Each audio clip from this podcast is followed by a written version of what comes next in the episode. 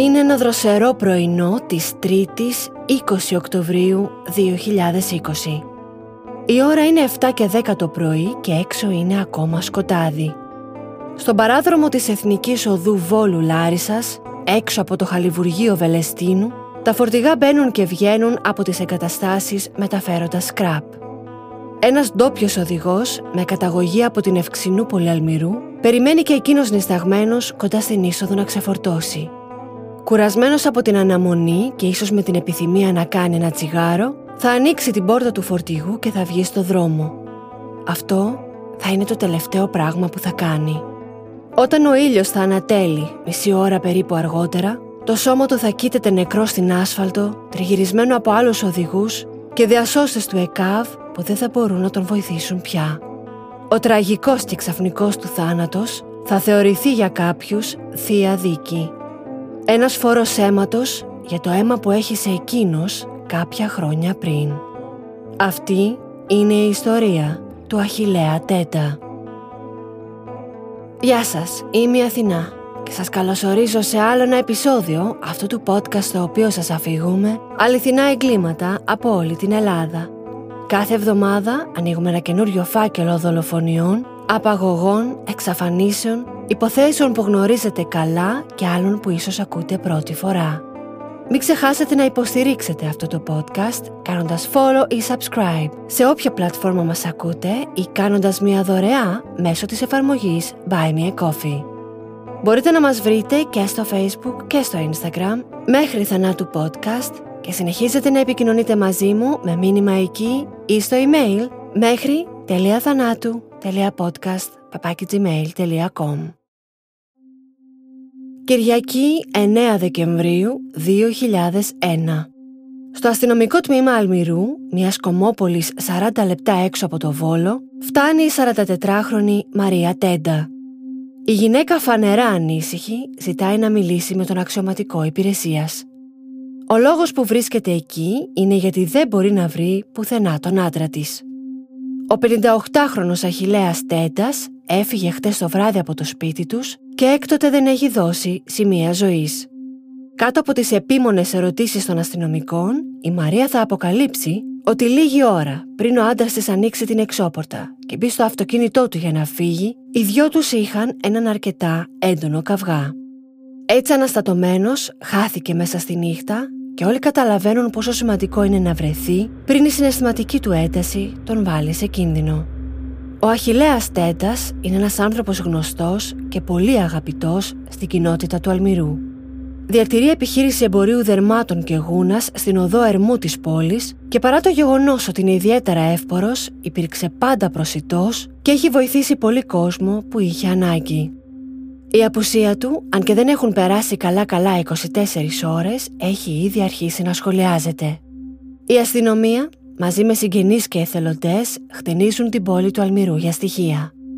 Μέγιστη σημασίας για τις έρευνες θεωρείται το λευκό BMW του Αχιλέα, το οποίο οδηγούσε εκείνο το βράδυ και πιστεύουν πως αν βρεθεί είναι σχεδόν σίγουρο ότι θα φανερώσει και τι έχει συμβεί στον οδηγό του. Μπορεί ο 58χρονος να είναι πλάκη σε κάποιο τροχαίο ατύχημα ή η ένταση της στιγμής να του προκάλεσε κάποιο πρόβλημα υγείας και να νοσηλεύεται στο νοσοκομείο της περιοχής. Ούτε νοσοκομεία όμως, ούτε νεκροτομία κρύβουν την απάντηση. Λίγες ώρες αργότερα, ένας συγγενής αποφασίζει να περάσει από το λιμάνι του Βόλου. Τη μέρα της εξαφάνισης, το Σάββατο 8 Δεκεμβρίου, είχε αρκετά μποφόρ και θέλει να ελέγξει αν πραγματοποιήθηκαν ή ακυρώθηκαν τα προγραμματισμένα δρομολόγια των πλοίων. Ίσως ο Αχιλέας φορτισμένος από το καυγά του με τη Μαρία, σε μια παρόρμηση της στιγμής μπήκε στο πλοίο και έφυγε από το Βόλο. Όταν μπαίνει όμως στο χώρο στάθμευσης του λιμανιού, βλέπει παρκαρισμένο το λευκό BMW που όλοι ψάχνουν. Ο συγγενής ειδοποιεί αμέσως τις αρχές και αστυνομικοί καταφθάνουν στο σημείο. Το αυτοκίνητο φαίνεται παρκαρισμένο κανονικά και όχι άτακτα. Είναι κλειδωμένο και δεν έχει σημάδια παραβίασης ή ζημιές. Ο Αχιλέας όμως δεν είναι πουθενά.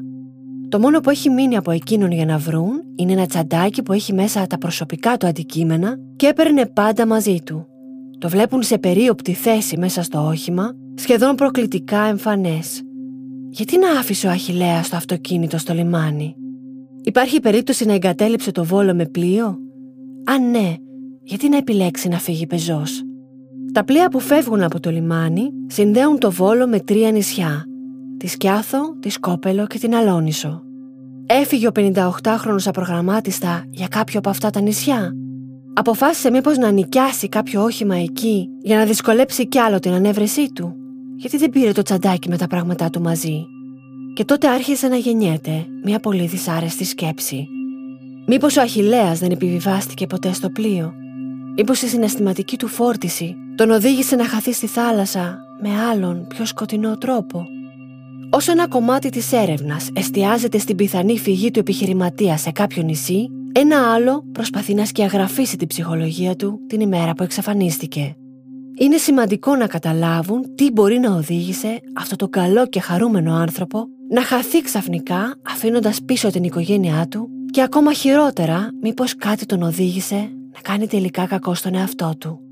Την ημέρα της εξαφάνισης, το Σάββατο 8 Δεκεμβρίου, ο Αχιλέας βρίσκεται το μεσημέρι με έναν καλό του φίλο σε ένα τσιπουράδικο του Αλμυρού. Φαίνεται να έχει πολύ καλή διάθεση, κάνει αστεία, τρώει μεζέδες και πίνει τσίπουρα συμμετέχοντας στην παρέα. Μάλιστα πάνω στο καλαμπούρι, οι δύο άντρες κάνουν σχέδια να ξαναβρεθούν όλοι μαζί το ίδιο βράδυ με τις γυναίκες τους. Ο μάρτυρας που ήταν μαζί του καταθέτει ότι δεν φαινόταν τίποτα ιδιαίτερο να απασχολεί τον Αχιλέα και μάλιστα μιλούσε μαζί του για το κοντινό και μακρινό μέλλον. Αν έχεις σκοπό να εξαφανιστείς το ίδιο βράδυ, και τι να κανονίσεις να βγεις με ένα φιλικό ζευγάρι; Μετά από μερικές ώρες με την παρέα του στο τσιπουράδικο, νωρίς το απόγευμα πια, ο Αχηλέα είναι έτοιμος να αποσυρθεί. Έχει πια αρκετά και είναι ζαλισμένος. Οδηγεί μέχρι το σπίτι του, εκεί όπου βρίσκεται η γυναίκα του Μαρία και η υπερήλικη μητέρα του. Ξαπλώνει στο κρεβάτι για να διαχειριστεί τη ζάλη του και τελικά αποκοιμιέται. Εκεί ακριβώς θα τον βρει ο γιος του Χρήστος, ο οποίος θα έρθει επίσκεψη με την αραβωνιαστικιά του. Θα δει τον πατέρα του να κοιμάται βαριά και μέχρι και τη στιγμή που έφυγε, περίπου μία ώρα αργότερα, εκείνος ακόμα δεν είχε ξυπνήσει. Άρα, σύμφωνα με τις καταθέσεις των μαρτύρων, ό,τι έγινε, έγινε από τη στιγμή που ο Αχιλέας ξύπνησε στο σπίτι του και μετά. Οι αρχές τώρα εστιάζουν στη Μαρία Τέντα. Η Μαρία γνώρισε τον κατά 14 χρόνια μεγαλύτερό της Αχιλέα όταν ήταν μόλις 16 ετών. Ξανθιά με γαλανά μάτια, θεωρούνταν πάντα από τις πιο όμορφες της πόλης και ο ίδιο ευκατάστατος άντρας την ερωτεύτηκε αμέσως. Περίπου ένα χρόνο αργότερα παντρεύτηκαν, ενώ δεν άργησαν να έρθουν στον κόσμο τα δύο τους παιδιά, ο Χρήστος και η Χρυσούλα. Μετά από 27 χρόνια γάμου, είναι βέβαιο ότι θα υπάρχουν τσακωμοί και προστριβές στο ζευγάρι. Κανείς δεν πέφτει από τα σύννεφα γι' αυτό. Γιατί αυτός ο τσακωμός όμως ήταν διαφορετικός; Γιατί εκείνη την ημέρα να φτάσει ο Αχηλέας στα άκρα και να φύγει; Ο μόνος μάρτυρας στο σπίτι εκείνο το απόγευμα, η ηλικιωμένη μητέρα του, κοιμόταν και δεν ήταν σε θέση να δώσει πληροφορίες αφού δεν είχε δει ή ακούσει τίποτα. Οι μέρες περνούν και γίνονται εβδομάδες και οι εβδομάδες γίνονται μήνες. Ο Αχιλέας παραμένει άφαντος και δεν προκύπτει κανένα στοιχείο ούτε από το Βόλο ούτε από τα νησιά που συνδέονται με το πλοίο της γραμμής. Καμία μαρτυρία, καμία πιθανή θέαση στην περιοχή που να μπορεί να προχωρήσει την υπόθεση της εξαφάνισής του. Πώς μπορεί να έφυγε από το Βόλο χωρίς το αυτοκίνητό του ο δικός; Η οικογένεια, φίλοι και κάτοικοι είναι μπερδεμένοι και συντετριμένοι. Τα παιδιά του ζευγαριού αγωνίζονται όσο κανείς άλλος να βρεθούν ίχνη του πατέρα τους. Ακόμα και αν αυτό σημαίνει να εντοπιστεί έστω το σώμα του, σε περίπτωση που αντίθετα με ό,τι πιστεύουν όλοι μέσα τους, εκείνος επέλεξε τελικά να δώσει τέλος στη ζωή του. Μια περίπτωση που δεν συνάδει σε καμία περίπτωση με το χαρακτήρα του και ποτέ δεν είχε εκφράσει σκέψεις για αυτό, αλλά κανείς δεν μπορεί με σιγουριά να απορρίψει. Τέσσερις μήνες μετά την εξαφάνιση, τα δύο παιδιά πείθουν τη μητέρα τους Μαρία να ζητήσουν βοήθεια από την εκπομπή «Φως στο τούνελ» Της το ζητάγανε από την αρχή των ερευνών, αλλά εκείνη δεν ήθελε ούτε να το ακούσει, αφού όπως έλεγε τόση δημοσιότητα θα εξέθετε την οικογένειά τους ανεπανόρθωτα στο Πανελλήνιο. Βέβαια, όταν αναζητάς κάποιον αγαπημένο σου, η πολλή έκθεση μόνο καλό μπορεί να σου κάνει. Την Παρασκευή 12 Απριλίου, η εξαφάνιση του Αχηλέα Τέντα είναι η βασική ιστορία του επεισοδίου. Συνεργεία με ρεπόρτερ και κάμερες της εκπομπής είχαν επισκεφτεί τις προηγούμενες μέρες την περιοχή του Αλμυρού, ακολουθώντας τα λιγοστά στοιχεία και παίρνοντας συνεντεύξεις από συγγενείς και μάρτυρες. Πήγα στο σπίτι για μία ώρα το βραδάκι, την ώρα που κοιμόταν ο πατέρας μου. Ε, από εκεί και πέρα δεν το ξαναείδα. Ήρθα από εδώ πέρα να ρωτήσω βασικά πούμε, αν υπάρχει απόκλος, γιατί ο καιρός ήταν πολύ άσχημος. Και μπαίνοντας μέσα στο, στο πάρκινγκ, ε, είδα το αυτοκίνητο. Εκεί που βρέθηκε το αυτοκίνητο, βρέθηκε το τσαντάκι του εκτεθειμένο μέσα στο αυτοκίνητο. Πράγμα το οποίο είναι μια κίνηση άτομη. Το τελευταίο φωτογραφείο ήμουν εγώ. Ε, ήρθαμε εκεί μερικά τσιπουράκια και μάλιστα χαριτολογούσαμε, ήρθαν και τα παιδιά μου εκεί και καλαπουρίσαμε και έφυγε διάρρητος. Μάλιστα το βράδυ σχεδιάζαμε να πούμε με τις γυναίκες μας έξω.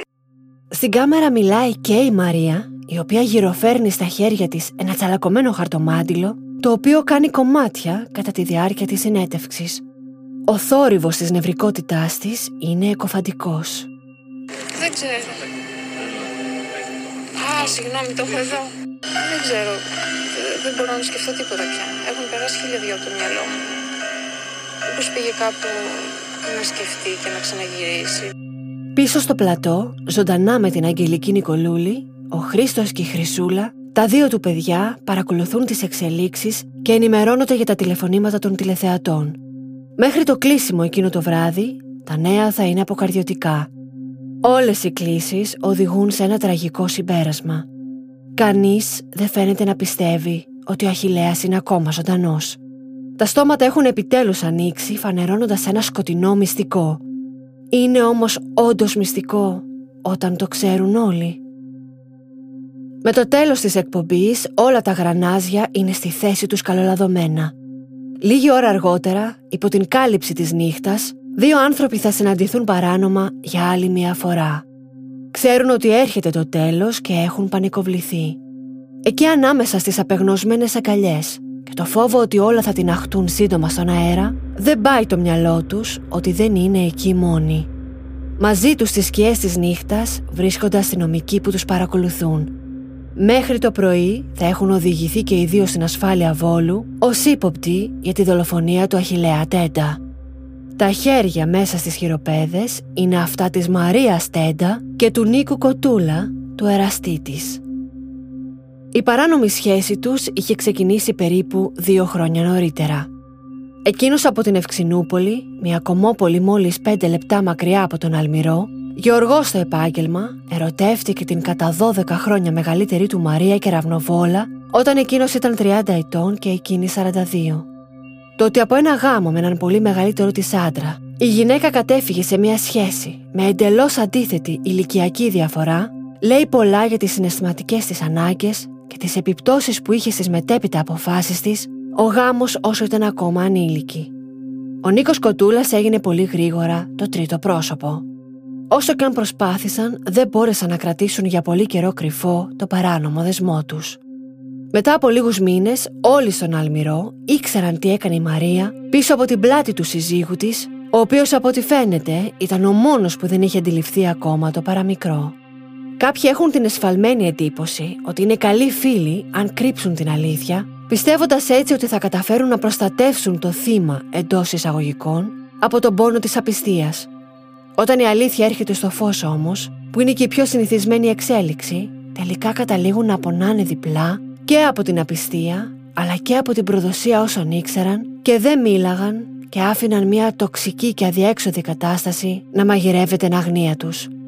Αυτό ακριβώς συνέβαινε και στον Αχιλέα Τέντα. Όλος ο Αλμυρός ήξερε.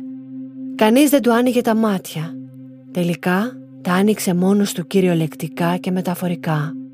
Ένα βράδυ ο Αχιλέας ξύπνησε από ένα παράξενο βαθύ ύπνο και με τα βίας κατάφερε να σηκωθεί από το κρεβάτι.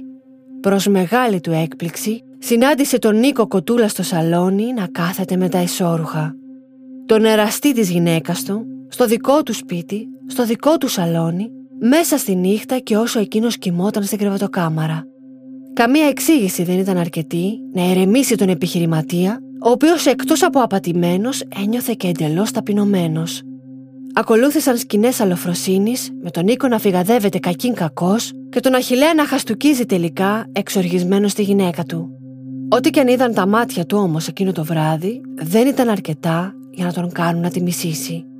Τρέφοντας μεγάλη αδυναμία στη Μαρία, της έδωσε άλλη μια ευκαιρία και τη ζήτησε να σταματήσει την εξωσυζυγική της περιπέτεια, αλλιώς το διαζύγιο θα είναι μονόδρομος. Αν και εκείνη του υποσχέθηκε, στην πραγματικότητα της ήταν αδύνατο να σταματήσει να βλέπει τον Νίκο. Με λίγες περισσότερες προφυλάξεις και πολλά ακόμα ψέματα, το ζευγάρι συνέχισε να συναντιέται κρυφά. Τώρα οι δυο τους βρίσκονται στην ασφάλεια Βόλου, ο καθένας σε ξεχωριστό ανακριτικό δωμάτιο. Ο λόγος που βρίσκονται εκεί είναι γιατί κατά τη διάρκεια των ερευνών, κυρίως της Αγγελικής Νικολούλη, ήρθαν στο φως πολύ ενοχοποιητικά στοιχεία. Τα στόματα που νόμιζαν ότι προφυλάσσουν την υπόλοιψη της οικογένειας, παραμένοντας κλειστά, τώρα άνοιξαν. Η σπαρακτική εμφάνιση των δύο παιδιών του Αχηλέα στο πλατό και η εντελώς ψεύτικη συνέντευξη της Μαρίας προκάλεσαν δύο βασικούς μάρτυρες να πάρουν τηλέφωνο. Ο πρώτος αποκαλύπτει ότι το βράδυ της εξαφάνισης, το Σάββατο μετά τις 8, είδε τον Νίκο Κοτούλα στο σπίτι της οικογένειας Τέντα. Ο δεύτερος μάρτυρας μιλάει για ένα χωράφι που ανήκει στον πατέρα του Νίκου κοντά στην Ευξηνούπολη. Ένα μήνα μετά την εξαφάνιση του Αχιλέα, τον περασμένο Δεκέμβριο, ένα πηγάδι μέσα στο χωράφι αυτό μπαζώθηκε. Η κατάθεση του γιου Χρήστου που είδε τον πατέρα του να κοιμάται στο σπίτι εκείνο το απόγευμα, η μυστηριώδης απουσία χωρίς κανένα ίχνος και οι δύο καινούριε αυτές μαρτυρίες άρχισαν να δένουν όλη την ιστορία.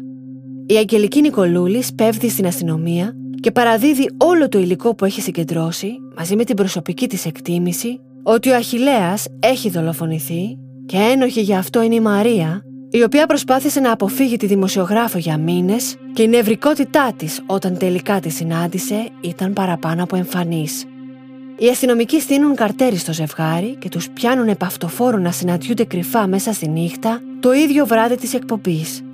Στην κατοχή της γυναίκας βρίσκονται δύο κινητά τηλέφωνα, τα οποία έχει αποκρύψει από τους ερευνητές όλο αυτό τον καιρό και χρησιμοποιούσε για να κανονίζει τα ραντεβού με τον εραστή της.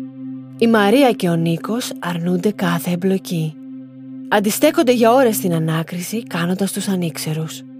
Όταν τα ψέματα και τα στοιχεία που τους ενοχοποιούν συσσωρεύονται μπροστά τους, αρχίζουν να ρίχνουν ο ένας την ευθύνη στον άλλο. Ακόμα κι έτσι όμως, με τα μισόλογα του καθενός και τις μερικές παραδοχές, μια ανατριχιαστική ομολογία αρχίζει να σχηματίζεται. Η μοίρα του Αχιλέα Τέντα ήταν πολύ πιο σκληρή από ό,τι όλοι περίμεναν. Το βράδυ του Σαββάτου, και ενώ ο 58χρονο κοιμόταν ακόμα στο κρεβάτι του, με κεφάλι βαρύ από το αλκοόλ, η Μαρία τον ψέκασε στο πρόσωπο με υπνοτικό σπρέι. Το ίδιο είχε κάνει αμέτρητες φορές τα τελευταία δύο χρόνια. Του έριχνε υπνοτικό στο φαγητό, το νερό ή τον ψέκαζε με σπρέι στο πρόσωπο. Το ίδιο έκανε συχνά και στην υπερήλικη μητέρα του, η οποία έμενε μαζί τους. Όσο εκείνοι έπεφταν, ανυπεράσπιστοι σε βαθύ ανεπιθύμητο ύπνο, η Μαρία και ο Νίκος συναντιόντουσαν μέσα στο σπίτι και περνούσαν ώρες μαζί σε τρυφερά και παθιασμένα ραντεβού, δίπλα από τον άντρα και την πεθερά της. Το ίδιο είχε συμβεί και περίπου έξι μήνες πριν την εξαφάνιση, εκείνο το βράδυ που ο καημένος ο Αχηλέας είχε καταφέρει να ξυπνήσει από το χημικό του λίθαργο και βρήκε τον Νίκο με τα ισόρουχα στο σαλόνι. Το ίδιο ακριβώς που έγινε και το βράδυ της 8 Δεκεμβρίου, το τελευταίο του Αχιλέα.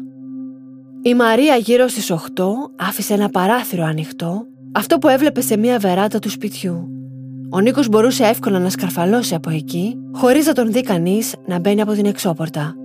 Το ζευγάρι άρχισε τις ερωτικές περιπτύξεις μέχρι που κάποια στιγμή ο Αχιλέας κατάφερε να ξυπνήσει. Για άλλη μία φορά βρέθηκε μπροστά στο ταπεινωτικό θέαμα του εραστή της γυναίκας του μέσα στο ίδιο του το σπίτι. Οι τρεις τους άρχισαν να διαπληκτίζονται έντονα μέχρι που ο Νίκος του έριξε μια δυνατή γροθιά. Αλλά δεν σταμάτησε εκεί. Συνέχισε να τον χτυπάει ανελαίητα.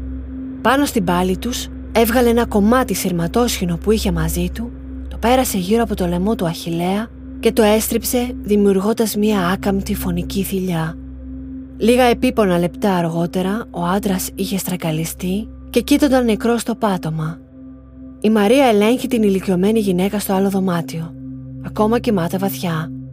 Θα φέρει ένα σεντόνι και θα τυλίξουν μέσα το νεκρό σώμα του δολοφονημένου άντρα της.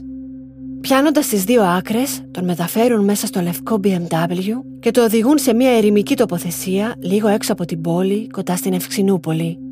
Λίγη ώρα αργότερα το βάζουν μέσα στο αυτοκίνητο του Νίκου και μαζί ξεκινάνε για το χωράφι του πατέρα του λίγα χιλιόμετρα μακριά. Βγάζουν το τυλιγμένο σώμα από το όχημα και το πετάνε μέσα σε ένα βαθύ ποτιστικό πηγάδι. Η επόμενη τους κίνηση είναι να οδηγήσουν τη λευκή BMW στο πάρκινγκ του λιμανιού του Βόλου για να δημιουργήσουν την εντύπωση ότι ο Αχιλέας εγκατέλειψε την περιοχή. Και για κάποιο διάστημα θα το καταφέρουν.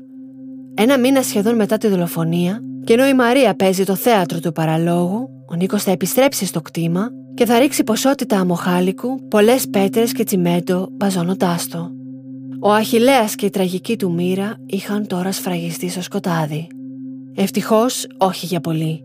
Στις 16 Απριλίου του 2002, τέσσερις ημέρες μετά την καθοριστική εκπομπή της Αγγελικής Νικολούλη, ένας εξκαφέας προσπαθεί να διεισδύσει στο πασωμένο πηγάδι. Το επόμενο βράδυ το σώμα θα αναδυθεί μέσα στο σεντόνι του σε προχωρημένη σύψη. Το ζευγάρι από κεραυνοβόλο έρωτα τώρα ζει στη δίνη ενός ατελείωτου blame game. Ο Νίκος Κοτούλας αρνείται ότι στραγγάλισε τον Αχιλέα, αλλά υποστηρίζει ότι βοήθησε μόνο το πραγματικό δράστη, τη Μαρία δηλαδή, να ξεφορτωθούν το πτώμα. Επιμένει ότι εκείνη ήταν αυτή που πάντα εκτροχίαζε τις καταστάσεις σε αντίθεση με εκείνον που τον παρακαλούσε να σηκώσουν τα 15 εκατομμύρια δραχμές που υπήρχαν στο λογαριασμό της οικογένειας Τέντα και να το σκάσουν μαζί. Τελικά η φυσική του παρουσία και δύναμη έκαναν πιο πιστευτό το σενάριο να ήταν εκείνος που κατάφερε να κινητοποιήσει και να στρακαλίσει τον άτυχο άντρα. Κατηγορείται για ανθρωποκτονία από πρόθεση, ενώ η Μαρία για συναυτουργία και συλλαμβάνονται. Η δίκη του σατανικού ζευγαριού, όπως έγραφαν οι εφημερίδες της εποχής, ξεκίνησε το 2003 στο μεικτό ορκωτό εφετείο Λάρισας. Η υπεράσπιση του κάθε κατηγορούμενου συνέχιζε να ρίχνει τις ευθύνες της δολοφονίας στην άλλη πλευρά. Καταπέλτης όμως ήταν η κατάθεση της Χρυσούλας, της κόρης του Αχιλέα, η οποία κατακεράβνωσε τη μητέρα της. Δεν την είπε ποτέ με το όνομά της και δεν την αποκάλεσε ποτέ μητέρα παρά μόνο κατηγορούμενη. Με αυτά που είπε, άφησε να εννοηθεί ότι το έγκλημα ήταν προσχεδιασμένο, καθώς φαίνεται ότι το παράνομο ζευγάρι ήταν πια με την πλάτη στον τοίχο. Δέκα μέρες πριν το θάνατό του, ο Αχηλέας είχε βρει τα παπούτσια του Νίκου κάτω από το κρεβάτι του. Το τρένο φαινόταν να μην έχει επιστροφή. Ίσως ένα διαζύγιο να στερούσε από τη Μαρία κομμάτι από τη μεγάλη οικονομική πίτα και να μην ήθελαν να το ρισκάρουν. Με τον Αλέξη Κούγια στο πλευρό του, ο Νίκος Κοτούλας καταδικάστηκε σε ισόβια κάθριξη ως φυσικός αυτούργός της ανθρωποκτονίας και η Μαρία Τέτα καταδικάστηκε και εκείνη σε ισόβια για συναυτουργία. Το Δεκέμβριο του 2005 η διαδικασία επαναλαμβάνεται στο μεικτό ερκωτό εφετείο Λάρισας. Όχι μόνο δεν υπάρχει μεταβολή στις αρχικές ποινές, αφού δεν τους αναγνωρίστηκε κανένα ελαφρυτικό, αλλά στη Μαρία προστίθενται και δύο επιπλέον έτη ποινής για την άρκωση που επέβαλε συχνά στο σύζυγό της, η οποία ερμηνεύτηκε ως πρόκληση σωματικής βίας. Στον ιστότοπο κρίμη.gr διαβάζουμε ότι οδηγήθηκε στις φυλακές Κορυδαλού και από εκεί μαζί με τις συγκρατούμενές της μεταφέρεται στις νεόδμητες γυναικείες φυλακές Ελαιών Αθηβών όπου προσέφερε κοινωνική εργασία ως νοσοκόμα στο ιατρείο των φυλακών. Το Νοέμβριο του 2010, μετά από αγώνα του δικηγόρου της, ξεκινά μια διαδικασία αναθεώρησης της ποινής μετά από παραπομπή του Αρίου Πάγου με τον ισχυρισμό ότι η Μαρία συμμετείχε μόνο στην απόκρυψη του εγκλήματος. Το δικαστήριο κάνει τον ισχυρισμό δεκτό παρά την παράσταση πολιτικής αγωγή από τα παιδιά της που ήθελαν να διατηρηθεί η αρχική απόφαση και μειώνει τελικά την ποινή από ισόβια σε 21 έτη. Από αυτά τα έτη, η πραγματική ποινή υπολογίζεται περίπου στα 3 πέμπτα. Έχοντας εκτίσει ήδη παραπάνω από το μισό και αθρίζοντας και την εργασία της στο φαρμακείο των φυλακών, τελικά αποφυλακίζεται δύο μήνες αργότερα μετά από μόλις 9 χρόνια εγκλισμού. Η τελευταία πράξη του δράματος γράφεται σε εκείνο τον παράδρομο της Εθνικής στις 20 Οκτωβρίου του 2020. Ο 48χρονος πια Νίκος Κοτούλας, που είχε αποφυλακιστεί πριν από μόλις 1,5 χρόνο και ακόμα προσπαθούσε να επανενταχθεί στην κοινωνία, εργάζεται ως οδηγός φορτηγού μεταφοράς σκραπ. Εκείνο το πρωί που αμέλησε να φορέσει τον ακλαστικό κίτρινο γυλαίκο του, παρασύρθηκε από το ΙΟΤΑΧΗ που οδηγούσε ένας 22χρονος, ερχόμενος από Βελεστίνο και άφησε την τελευταία του πνοή μπροστά στην είσοδο της Χαλιβουργίας. Όταν τον παρέλαβε το ΕΚΑΒ για να τον μεταφέρει στο Αχυλοπούλιο νοσοκομείο Βόλου, ήταν ήδη αργά. Το θανατηφόρο ερωτικό τρίγωνο έγινε μία από τις αγαπημένες ιστορίες της Μαγνησίας, τον τόπο καταγωγής της οικογένειάς μου. Η τραγική ιστορία του αθώου Αχιλέα έγινε πηγή μαύρου χιούμορ στο τραπέζι πάνω από μισογεμάτα ποτήρια με τσίπουρο και φράσεις όπως «Εσένα ποιο σου ζεσταίνει τις παντόφλες όταν κοιμάσαι» έγινε πηγή ενός πικρού γέλιου. Το χιούμορ όμως μας καρεύει πάντα τους φόβους μας. Φόβος για τις δυνάμεις που δουλεύουν εις βάρος μας όσο εμείς κρατάμε τα μάτια μας κλειστά μια επιβεβαίωση ότι τα τέρατα σίγουρα δεν κρύβονται κάτω από το κρεβάτι μας αλλά πολλές φορές κοιμούνται δίπλα μας πάνω του.